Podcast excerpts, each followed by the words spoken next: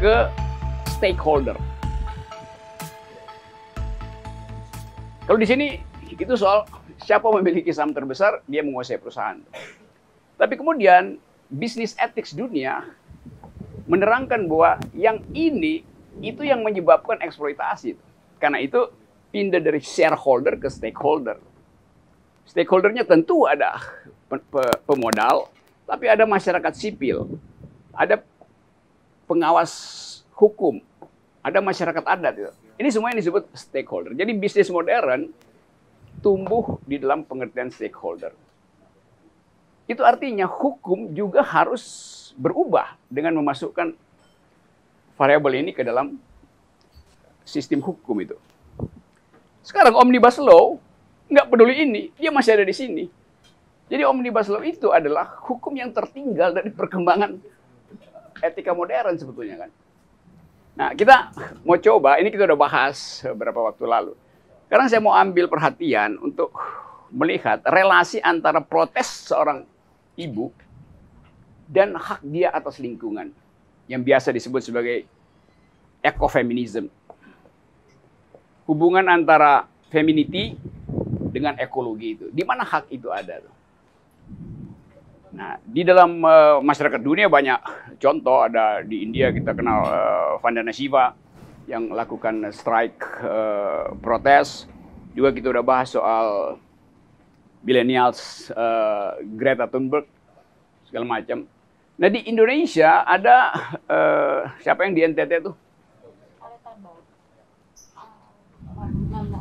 Mama Bau ya? Areta Bau. Yang berupaya untuk mempertahankan wilayah konservasi hutan di situ yang diserobot oleh perusahaan apa itu? Nikel apa apa pada waktu itu tuh? Atau perusahaan, perusahaan uh, bauksit ya. Nah protes dari Mama Are, Aleta, Aleta ini menghasilkan mungkin 10-15 tahun lalu peristiwa itu menghasis, menghasilkan dalil baru di dalam uh, komunitas hukum bahwa protes perempuan itu betul-betul mewakili kepentingan dari lingkungan. Nah, kita mau baca kenapa perempuan kalau bikin protes itu langsung bekerja bersamaan dengan hak dia terhadap lingkungan. Pada waktu Mama Aleta bikin protes, mereka tukar uh, posisi dengan suami-suaminya tuh. Suaminya yang memasak, nah perempuan-perempuan yang protes. Bikin semacam uh, waktu itu apa yang dia buat ya? Dia bawa kain uh, tenun itu dan dia mereka menenun di lokasi eksplorasi tambang tuh. Jadi dia tunjukkan bahwa hak untuk menenun itu tidak bisa dihalangi oleh uh, namanya tuh tentakel tentakel mesin-mesin uh, penggali tambang itu. Jadi ini satu problem yang biasa disebut sebagai pendekatan ekofeminisme. Pelan-pelan ya kita cari akal supaya dapat keterangan itu. Relasi antara perempuan dan bumi kita dapat di dalam istilah Mother Earth atau Gaia, ibu bumi. Menyebut ibu bumi itu artinya secara antropologi kedudukan perempuan pernah diunggulkan di dalam sejarah peradaban itu. Disebut ibu bumi dan artefak. Arkeologi memperlihatkan bahwa sampai misalnya tahun 10.000 kira-kira 10.000 sebelum Masehi yang disebut agama itu simbolnya adalah perempuan. Jadi ini kuliah ya, jadi saya mau terangkan soal-soal ini semata-mata dari segi pendekatan akademis itu. Lalu kita bertanya, mengapa tiba-tiba ada satu periode simbol perempuan itu berhenti lalu pindah pada simbol laki-laki itu. Jadi imajinasi kita kalau menyebutkan Tuhan itu digambarkan sebagai bapak sebagai tokoh yang maskulin itu. Itu soalnya. Terutama dalam agama-agama monoteis. Di Hindu, Buddha masih ada pemujaan terhadap uh, Tuhan yang yang perempuan. Jadi dari goddess pindah ke god. Yang ini adalah feminin, yang ini adalah maskulin tuh dalam imajinasi orang. Sehingga timbul semacam diskriminasi bahwa karena Tuhan disimbolkan sebagai laki-laki, maka diambillah semacam logical consequences bahwa perempuan itu subordinat dari laki-laki. Sehingga banyak ayat yang sifatnya misoginis itu.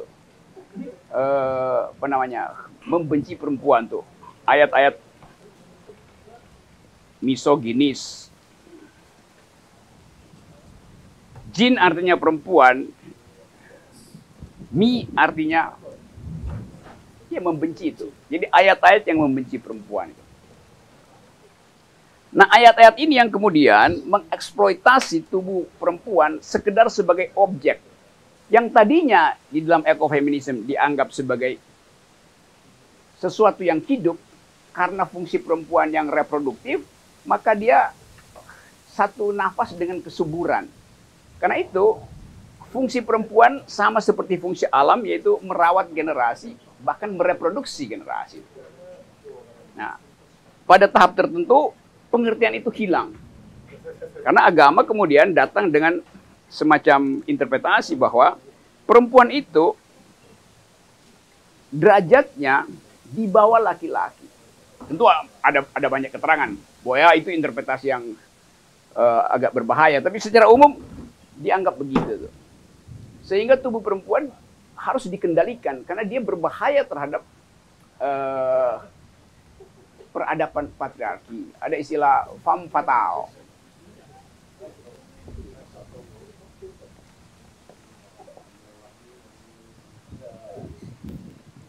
Fam fatal artinya uh, perempuan yang merusak. Karena dianggap dalam setiap peristiwa politik ada unsur perempuan.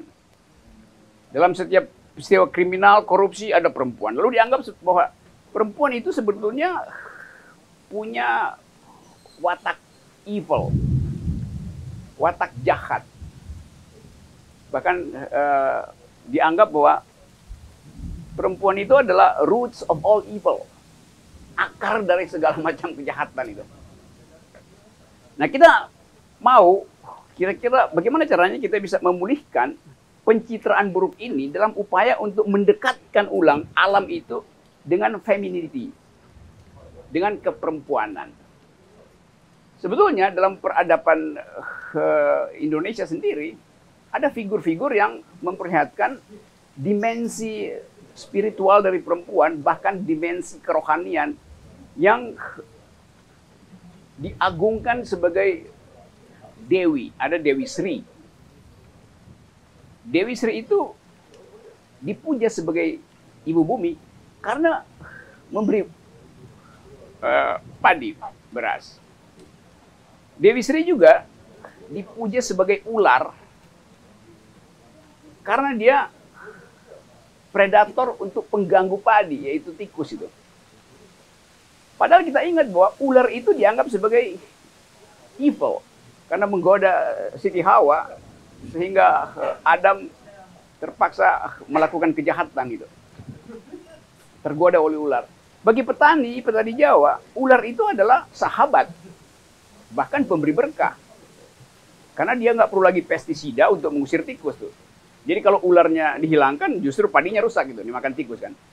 Jadi itu pengertian. Lalu ada pengertian tentang uh, Nyai, Nyai Roro Kidul yang hanya disimbolkan sebagai sumber seksualitas itu, sumber uh, desire.